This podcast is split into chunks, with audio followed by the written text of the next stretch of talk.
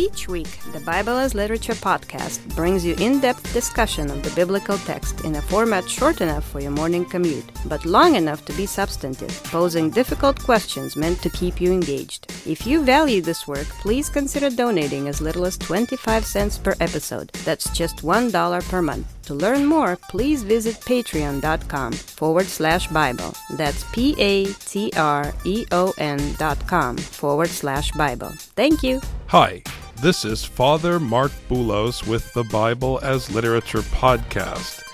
Be they religious or philosophical, human systems of thought seek to discern what is good and what is evil.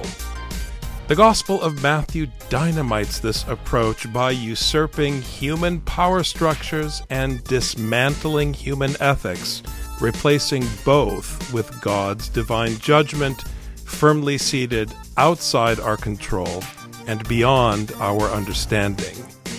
Richard and I discuss the Gospel of Matthew, chapter 23, verses 16 to 22. You're listening to the Bible as literature.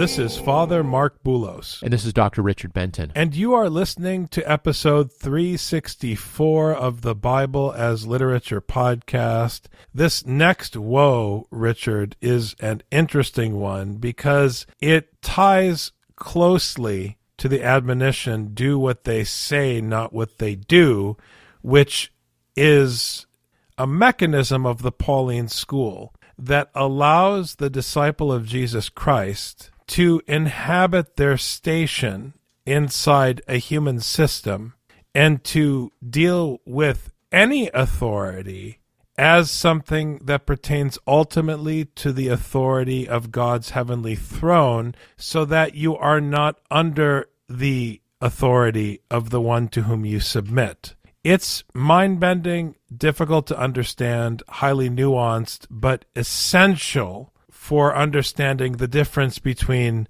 the scriptural freedom of Paul's gospel and the freedom that Americans talk about, or the freedom that the Romans used to talk about.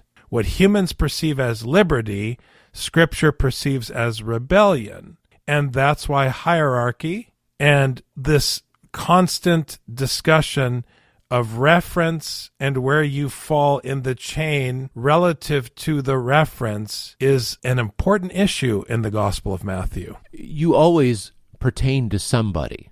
Everyone does, even the individualistic American. When we think we don't pertain to somebody, it just means that we're blind to the one to whom we pertain. And this particular woe is emphasizing this fact that you have to go back to the ultimate reference point. On what basis do you make this claim? Matthew is consistently undermining very basic claims, all the way back to chapter 1, where Jesus is not the son of David by birth and is the Messiah by adoption into the line of David, but does not come from David. He occupies the throne of David, but he is not of David. David is of him, which we talked about a few episodes ago. The reference point is so important. I mean, Father, I was just listening to a commentary this morning about the rebellion happening in Washington, D.C. You get rid of one leader and you still got 120 people who are saying the exact same thing as him. So, what she was saying is that, you know, if you actually want to get rid of this problem, you can't get rid of the guy. You got to get rid of the teaching she understood. Now, interestingly, she was Turkish. She was not American. so she understood hierarchy and who pertains to what and what teaching is really underlying things. The scribes and Pharisees unfortunately betray the teaching and making that teaching the reference point. The way that they follow it is supposed to be the reference point for their students, which Jesus has already undermined by saying, Hey, disciples, do what the scribes and Pharisees teach because they sit on the throne of Moses, but don't do like they do because the scribes and the Pharisees are not your reference point, but the teaching that they teach. Woe to you, blind guides, who say, Whoever swears by the temple, that is nothing. But whoever swears by the gold of the temple is obligated. This is a very clever verse because just as you want to idolize the Pharisee, you want to idolize the temple. He is drawing a parallel here. But then he points out again the hypocrisy of the Pharisee by saying they don't care about the thing that has a position in the hierarchy, they care about the gold. Whatever the temple's function is in God's command chain, and remember, everything in God's command chain is subverted, but whatever its function is, it's not to satisfy the greed of those who profit from the temple cult. Verse 16, once again, is going back to this question of doing business in God's house. Is it really about the gold? Why do you care about an oath against the gold, but you're not concerned about the temple, which in principle has a function that pertains to God? No one would ever make an oath to a bar of gold in a bank. By Caesar's gold, I swear, like you wouldn't do that. Evidently, gold outside of the temple and gold inside the temple are different things. So, what's the difference? Clearly not the gold, it's the temple. Gold is just gold. The temple makes it into something, even as a pagan. As a pagan, you understand that gold dedicated to a god and gold not dedicated to a god, what happened? The dedication to the god. Jesus is using a commonplace argument. In Spanish, you can swear by the host, by the bread on the altar, the body of Christ. You can't swear by bread. you can't swear by wafer. You can only swear by host. Why is that? Because it's the sanctified bread. There's a difference between the bread on the altar and the bread at the supermarket. So, what makes the difference? It's the function of the bread, right? So you don't swear by the thing. You know, you and I talk about this. You swear by its function. and the temple, it has a different function. Jesus is pulling apart the thing from its function in order to make this argument because the actions of the scribes and Pharisees are only significant if they function within Scripture. If they don't function within Scripture, it doesn't matter. It's not a reference. Their actions are only functional when they refer to Scripture. The people, they're offering their stuff and they want to dedicate their stuff and they want to sanctify the thing that they did. Because where does the gold come from? The gold comes from the people who donate it. The temple's just there. It was built hundreds of years ago. But I donated the gold. And I'm going to swear by that gold that the people, my friends, my compatriots, my family, donated. We did something. And I'm going to swear by the thing that we did rather than the thing that was just done, the temple. So now, what did I do? I just made me and my actions the reference point, which is the precise problem that Jesus is dealing with in this chapter it is reminiscent of a point you bring up often about how the priest in Hosea eats the sins of the people. He feeds off of their sins. In this particular cycle that you just described, Rich, by giving importance to the gold, you are massaging the ego of the one who offers it in order to satisfy and satiate your greed in Matthew 23 at the expense of the widow. You fools and blind men! Which is more important, the gold or the temple that sanctified the gold? And here, your point is prescient, Rich. Everybody wants to donate something to church. The classic Minnesota church has a stained glass window with somebody's name on it. That's a complete and total direct and purposeful rejection of verse 17 because you're saying that your name sanctifies the temple. You're saying your offering beautifies the temple and makes the temple something when you yourself are nothing. Now, remember, Matthew is not promoting the Pharisee and he is not promoting the temple. He is promoting the heavenly throne. But in order to help you understand the singular authority of the heavenly throne, he has to first show you that you pertain to other authorities and you yourself have no authority. So you have to do what the Pharisee says. You have to remember that you don't honor the temple. It doesn't mean the temple is honorable, nor does it mean that the Pharisee is laudable. This is what's really difficult for people to grasp, especially in the current hyper politicized, hyper identity, hyper ideology universe that Americans inhabit, in which everything is good versus evil, and you want to be on the good side. In Matthew 23, there is no good side. So the fact that he's telling you that he doesn't need your gold and your gold doesn't do anything as an offering does not mean that the temple is good. Just live and dwell with that dissonance. Because if you dismiss what I'm saying, there is a component of the wisdom of Scripture that you will never receive because you will cling to this belief that you can identify some good things that you can subscribe to. That's why the temple is such a great metaphor, Rich. Is your debt to the parish council? Is your debt to Peter? Or is your debt to God? The Pharisees, and their hypocrisy, want your debt to be to them, and gold pertains to that, because gold is how human beings measure human debt.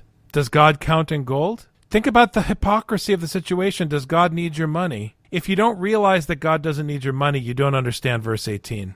If we think that the temple is a value in and of itself, we're going to fall into the same trap of thinking that the gold in the temple is valuable in and of itself. Jesus keeps backing up to the reference point in this passage, and so we have to follow it through. If we take this verse out of context, sure, we can do whatever we want, and people have been doing that for centuries.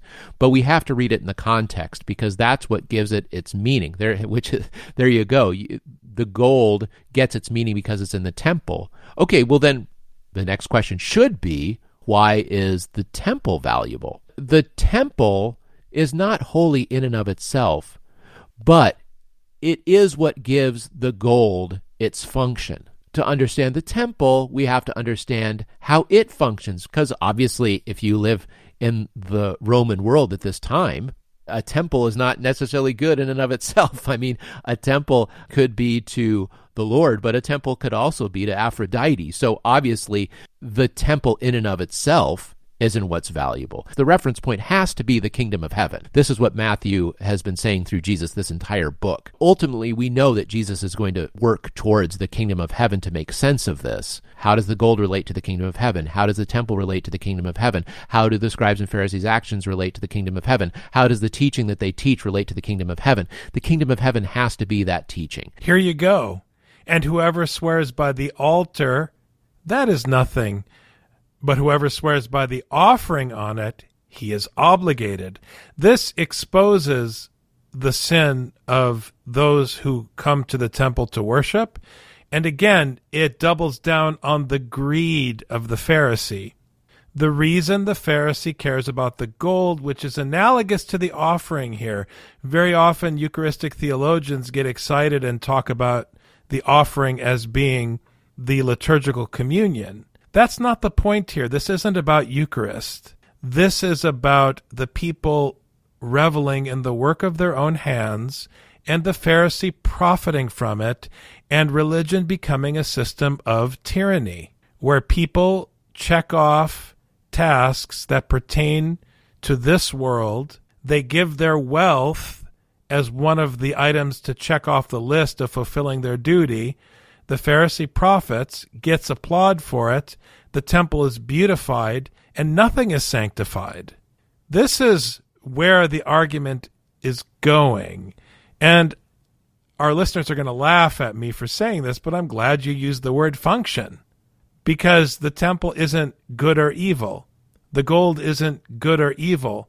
The offering that you bring to the temple, your gold, your whatever that you bring, isn't good or evil.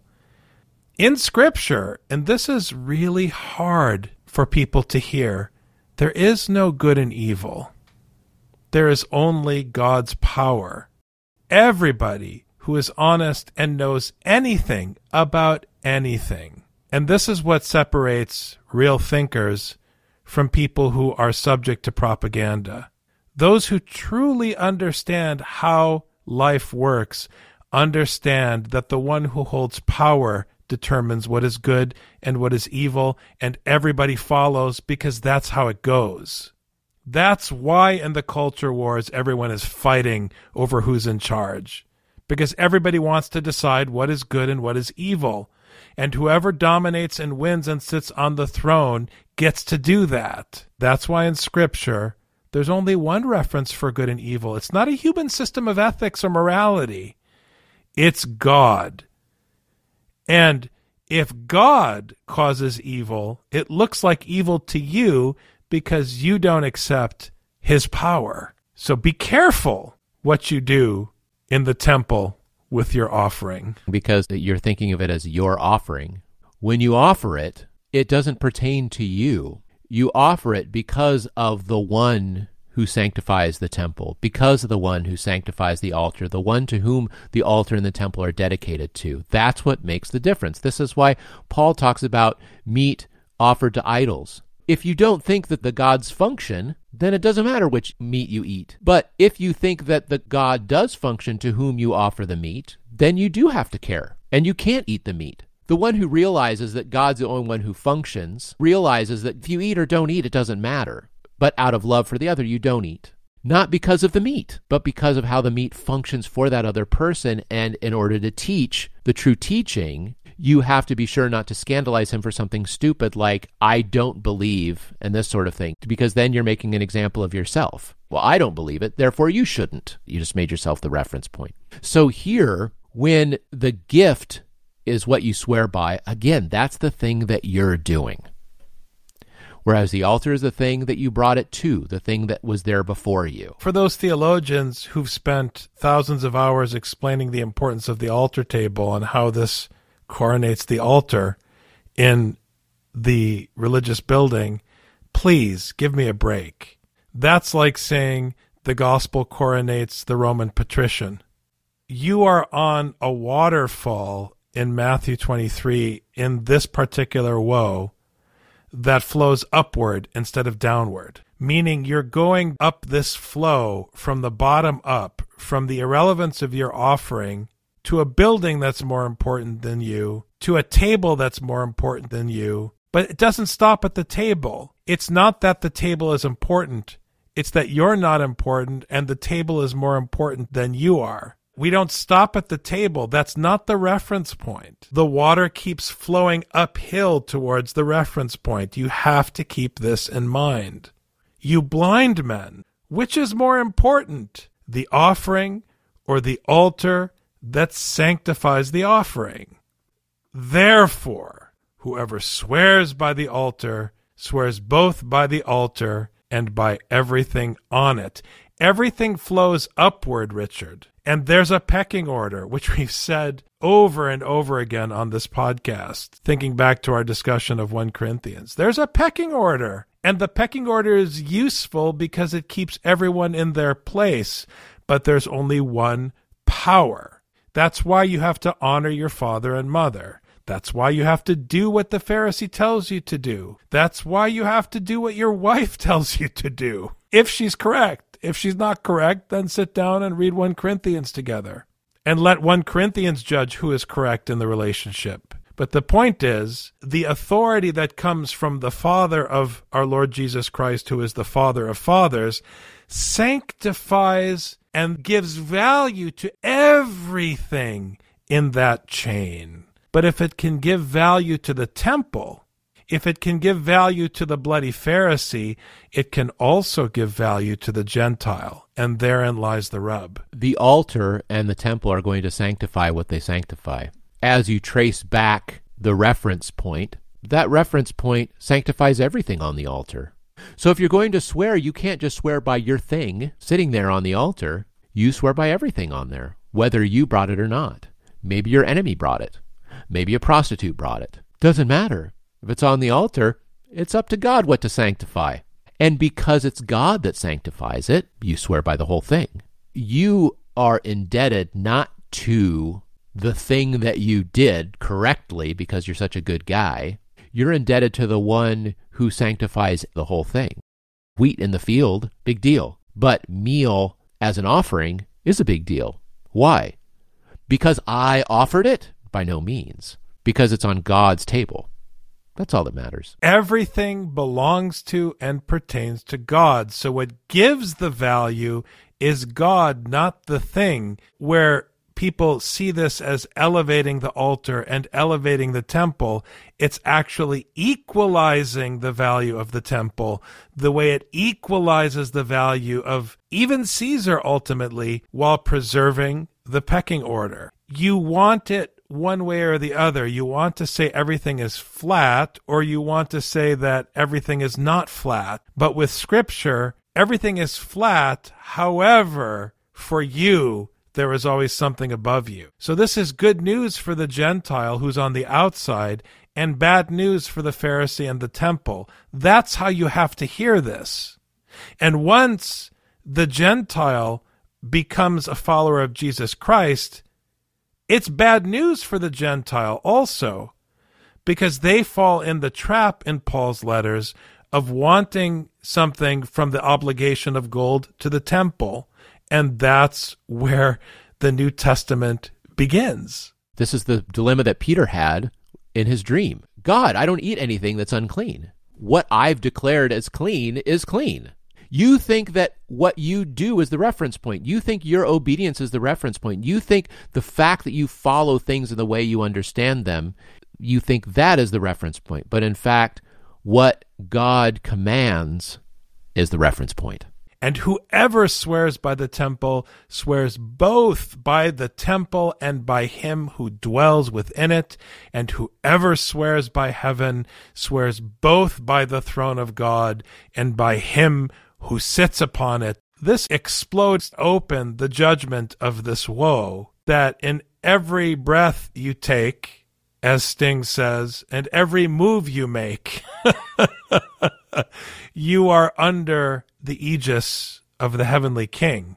And there's nothing you do that doesn't pertain to him because it all belongs to him. So, in this sense, the temple has a functional value just like everything else. And you better be careful because that means that whatever you say or do in the temple, outside the temple, with the gift, without the gift, ultimately goes back to the one power on his throne. And a Roman again would understand this because they lived in fear of Caesar's watchful eye. It's Caesar that makes Rome. Rome is not without Caesar. The heavens and the earth are not without God. I love how you put this, Father, because what it does is it means that wherever we are doing whatever we do, any action that we want to sanctify, that we want to swear by, the reference point is God. If you're in the temple, you're swearing by the temple and the one who dwells in it. And I love that even the heavens and any oaths on the heavens are out of our grasp because it's ultimately God who sits on top of the heavens. If you look in the Hebrew mystical literature of this time, you have the seven heavens, and on the top of the seven heavens, you see God's feet. God sitting on the eighth heaven, and his feet are just happening to be sitting on top of the seventh heaven. So God is above the heavens. In Isaiah, God talks about the heavens coming down.